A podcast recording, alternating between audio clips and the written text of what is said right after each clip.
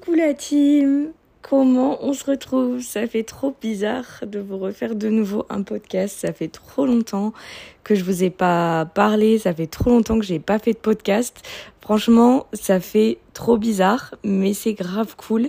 Euh, J'avais besoin de Enfin, je vais pas dire j'avais besoin de faire une petite pause, c'est juste que ben, j'ai voyagé euh, pendant trois mois en Asie, donc forcément euh, ben, les podcasts n'étaient pas euh, la priorité. Ensuite, je suis revenue en Australie, j'ai dû trouver un job et après j'ai retrouvé mes parents après un an sans les avoir vus. Du coup, les podcasts automatiquement ont été un petit peu mis de côté, mais là je suis de nouveau posée, euh, de retour dans une petite euh, routine, on va dire, puisque j'entame ma deuxième année de Working Holiday Visa. Euh, et donc là, je bosse. L'objectif, c'est de remettre des sous de côté. Bon, ça, je vous en parlerai un petit peu plus tard. Moi, aujourd'hui, dans ce podcast, je voulais vous faire un petit bilan en fait tout simplement de ma première année. Donc un bilan en passant par euh, bah, un récap tout simplement de ce que j'ai fait étape par étape l'année dernière. Euh, mes conseils mes erreurs. Ce que je referai ce que je referai pas euh, et puis voilà vous parler tout simplement de cette expérience vraiment pour le coup euh, bah, à cœur ouvert puisque c'est la mienne donc c'est simple de vous en parler. Euh, je pense qu'il y en a dans ceux qui m'écoutent qui sont déjà là. Il y en a peut-être qui sont pas encore partis.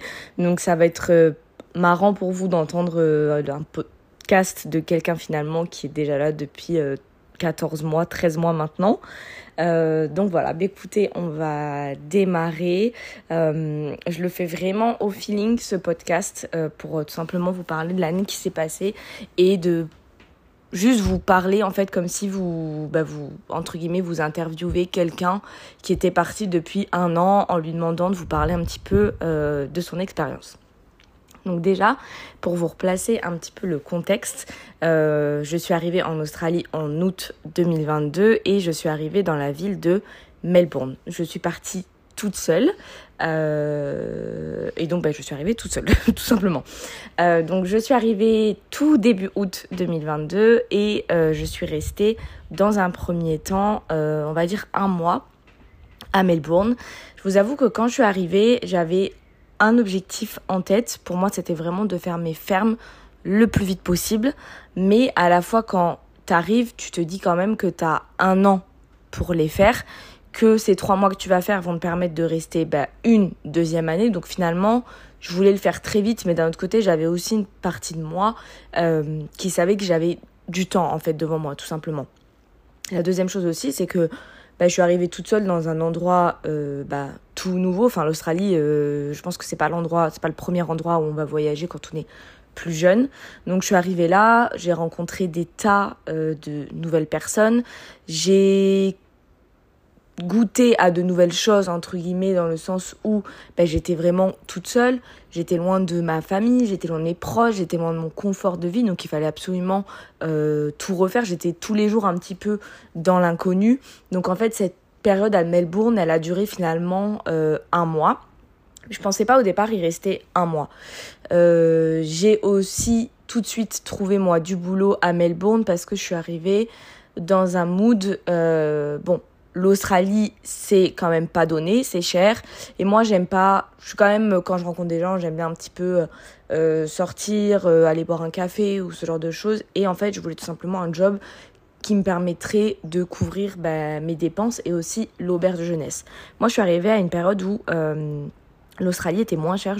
un peu moins cher, je pense qu'aujourd'hui, puisque les nuits de dortoir, elles aussi, ont sacrément augmenté. Quand je vois aujourd'hui une semaine dans le dortoir où j'étais au Space Hotel à Melbourne, c'est beaucoup, c'est 100 dollars je crois, ou 250 dollars plus cher la semaine, donc c'est quand même considérable. Bref, donc j'ai commencé euh, à travailler à Melbourne et ensuite j'ai rapidement eu euh, l'opportunité ben, de partir en ferme, donc en faisant des recherches bien entendu euh, pour les fermes puisque c'est ce que je cherchais. Donc c'était vraiment mon objectif premier. En sachant que pour vous parler un petit peu aussi de mon objectif de base quand je suis partie, qui a rien à voir avec mon objectif d'aujourd'hui, c'est ça qui est marrant, euh, c'est que je suis partie en mode, euh, moi je veux aller en Australie, je veux m'acheter un van et je veux faire le tour d'Australie. Aujourd'hui, c'est plus du tout ça mes objectifs. On en parlera ça aussi dans un prochain podcast. Euh, et donc voilà, donc il fallait absolument que je fasse mes fermes, que j'économise de l'argent et qu'ensuite j'achète mon van, clairement. Je suis partie aussi en faisant des recherches sur l'Australie. Donc le van, avant Covid, euh, ça coûtait pas les prix que ça, ça coûtait pas ce que ça coûte aujourd'hui. Euh, je pense que ça ah, je vais pas dire doublé, mais ça a pris bien 30-40% les prix des, vannes, des 4x4 aménagés, euh, en fonction de la ville dans laquelle tu te trouves. Donc c'est vrai que forcément le budget que je m'étais moi fixé en tête pour m'acheter un van était plus pas réaliste en fait par rapport au prix du marché à l'heure actuelle. Bref, donc je suis partie euh, faire mes fermes fin septembre. Euh, entre temps, j'ai eu aussi une petite aventure en ferme, mais qui ne m'a pas plu. Donc j'y suis restée 15 jours et j'ai de suite enchaîné avec euh, la ferme dans laquelle j'ai fait mes 3 mois. Donc je suis partie faire mes 3 mois de ferme, donc septembre, octobre, euh, tout décembre et je suis même restée 15 jours de plus parce que euh, j'adorais l'endroit, parce que c'était aussi euh, pleine période de vacances scolaires, les fêtes de fin d'année et donc c'était intéressant pour moi et pour le- l'endroit dans lequel je travaillais qu'ils aient du staff encore un petit moment donc je suis restée plus longtemps. Et surtout je prévoyais de faire ensuite mon Noël et mon Nouvel An à Sydney. Et donc euh, je savais que ça coûtait aussi un petit peu de sous de faire ça. Donc je suis restée un petit peu plus longtemps. Euh, donc voilà pour mon parcours de fin d'année. Donc j'ai validé euh, d'office mes, mes trois mois de un peu plus, un trois mois et demi de ferme. Je suis partie faire mon nouvel an et mon Noël à Sydney, là où j'ai retrouvé des amis que j'avais rencontrés à Melbourne. J'ai également rencontré de nouvelles personnes. Et à la suite de euh, ces, ces périodes festives, je suis partie en road trip. Je n'ai donc pas acheté euh, de van, puisque bah, pour être tout à fait transparente, je suis repartie, je pense, de mes fermes à peu près avec euh, 11 000, 12 000 dollars, euh, ce qui doit faire du 7 000 euros à peu près, si je dis pas de bêtises, euh, 7 000, 7 500 peut-être même. Euh, et clairement, c'était pas du tout suffisant euh, pour acheter, euh, pour avoir un van aménagé et quelque chose de correct, c'est-à-dire pas avec des tonnes et des tonnes de kilomètres. Donc je ne l'ai pas fait aussi parce que j'ai rencontré une personne qui faisait tout simplement un road trip sur la côte est en bus et donc il m'a parlé de cette opportunité et je me suis dit pourquoi pas le faire tout simplement en bus. Il y a une compagnie de bus qui s'appelle Greyhound et qui part de Melbourne et qui remonte jusqu'à Cairns en bus.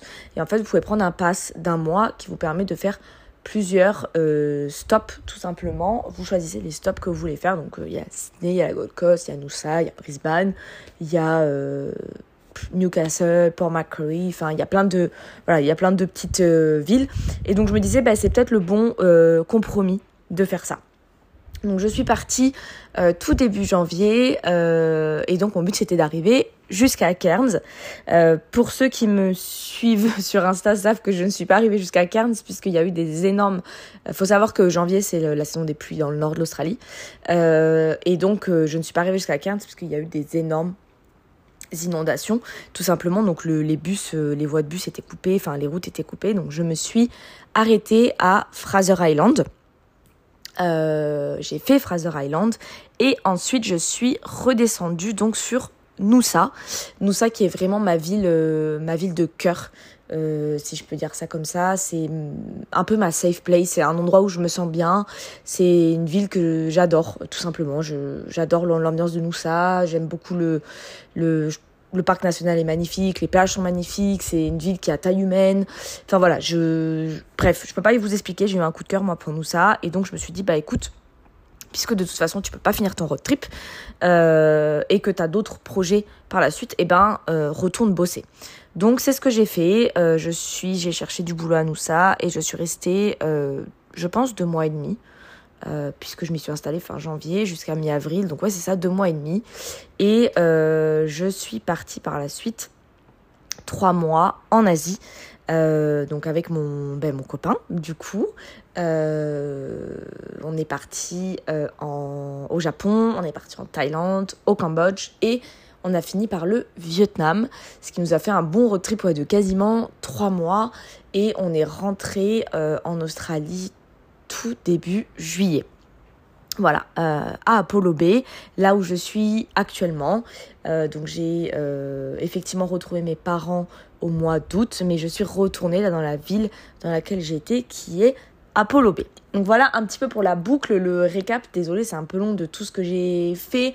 Donc j'ai eu, je pense en, on va dire un an, j'ai eu attendez que je compte. Donc j'ai eu deux jobs en ferme, j'ai eu un job à Melbourne, un job à Noosa, un job euh, et deux jobs en Australie. Donc j'ai fait sept jobs différents en un an. J'ai fait du ménage, j'ai travaillé avec les chevaux, j'ai travaillé dans un resto, j'ai fait barista, j'ai fait barmaid. Voilà, j'ai eu vraiment euh, pas mal de jobs. Euh, j'ai changé de ville, on va dire, je me suis posée dans trois allez, quatre villes différentes, Melbourne, euh, la ville dans laquelle j'ai fait mes fermes, Noosa et Apollo Bay. Euh, bon voilà, j'ai rencontré euh, des tas de personnes, donc c'est vrai, ça a vraiment été une année. Quand j'y pense comme ça, je, on se dit que c'est des choses qu'on ferait jamais en fait en France de changer de métier comme ça quasiment tous les deux mois, on va dire, si on fait une moyenne, de changer de ville, tout pareil tous les quasiment deux mois, deux mois et demi. Euh, de rencontrer bah, des nouvelles personnes à tous les coins de quand même tous les coins de rue parce que si on veut on peut rencontrer des nouvelles personnes à tous les coins de rue.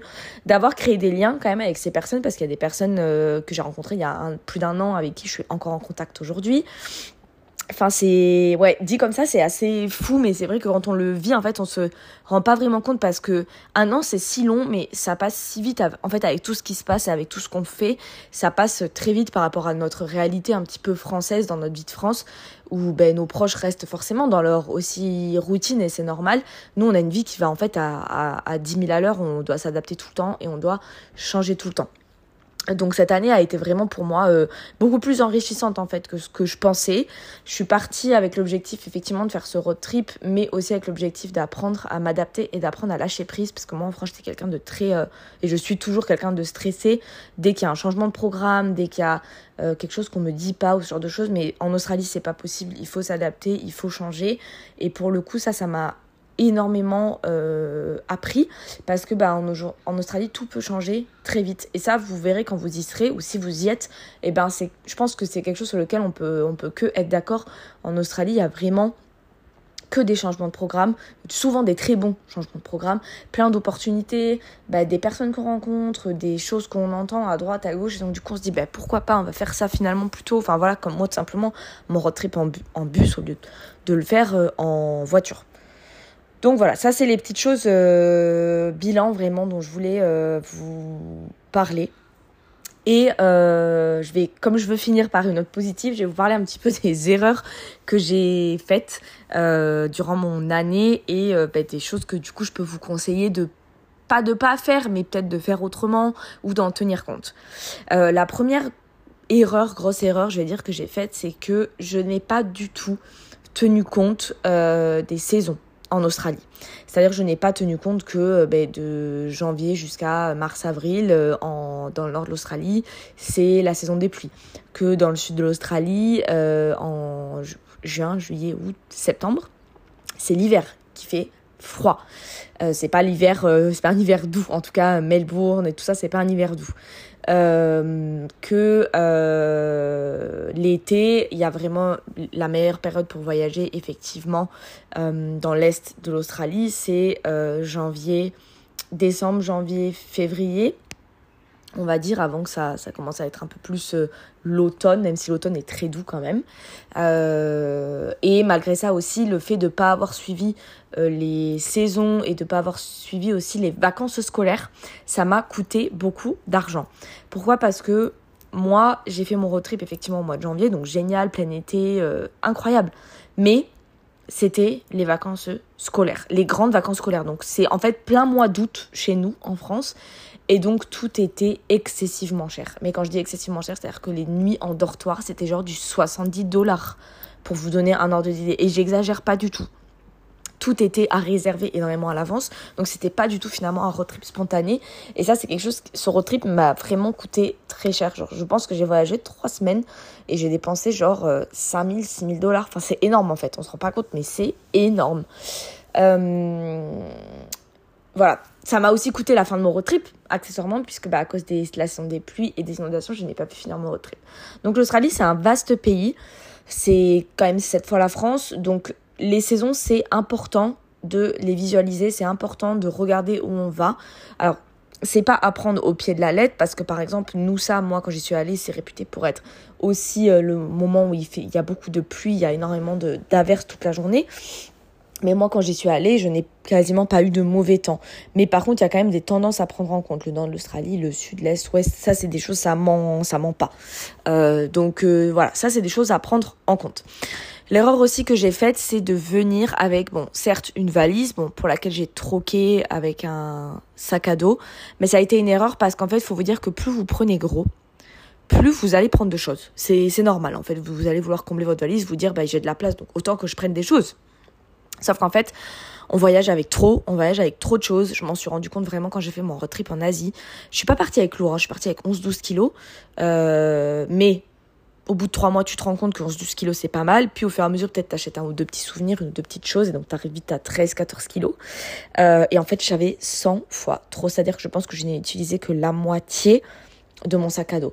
Donc, en fait, le meilleur conseil que je peux vous donner, et je ferai un podcast archi détaillé euh, sur quoi mettre dans son sac à dos. Je sais que j'avais déjà fait un podcast sur sac à dos ou valise, mais maintenant que je suis team 100% sac à dos et que j'ai quand même voyagé en Australie et fait 6 euh, ou 7 pays en Asie, euh, puisque cet été j'ai fait Philippines, Kuala Lumpur, Singapour, je vais pouvoir quand même vraiment là vous dire exactement ce qu'il y a dans mon sac à dos et les choses que j'aimerais aussi prendre et compléter.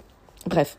Donc le meilleur conseil que je peux vous donner, c'est vraiment voyager léger, de prendre l'essentiel. Mais genre l'essentiel, c'est l'essentiel. C'est un pantalon, c'est euh, 4-5 t-shirts, c'est un pull. C'est ça l'essentiel. C'est pas se dire, bon, peut-être je vais prendre deux pulls et puis celui-là, il prend pas trop de place. Donc bon, au final, on arrive à 3. Mais en fait, on arrive à une valise qui fait 20 kilos, 21 kilos.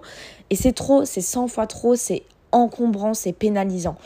Sauf si vous venez en Australie et que vous savez que sur votre année, vous allez rester 10 mois, 11 mois au même endroit. Dans ce cas-là, ok, c'est pas gênant parce que votre valise, vous allez l'ouvrir et vous allez finalement pas bouger avec, donc c'est pas grave. Par contre, si vous avez cet objectif de backpacker, de bouger, de, vouloir aller en Asie ou en Nouvelle-Calédonie ou j'en sais rien, peu importe où, un sac à dos, c'est 100 fois plus intéressant.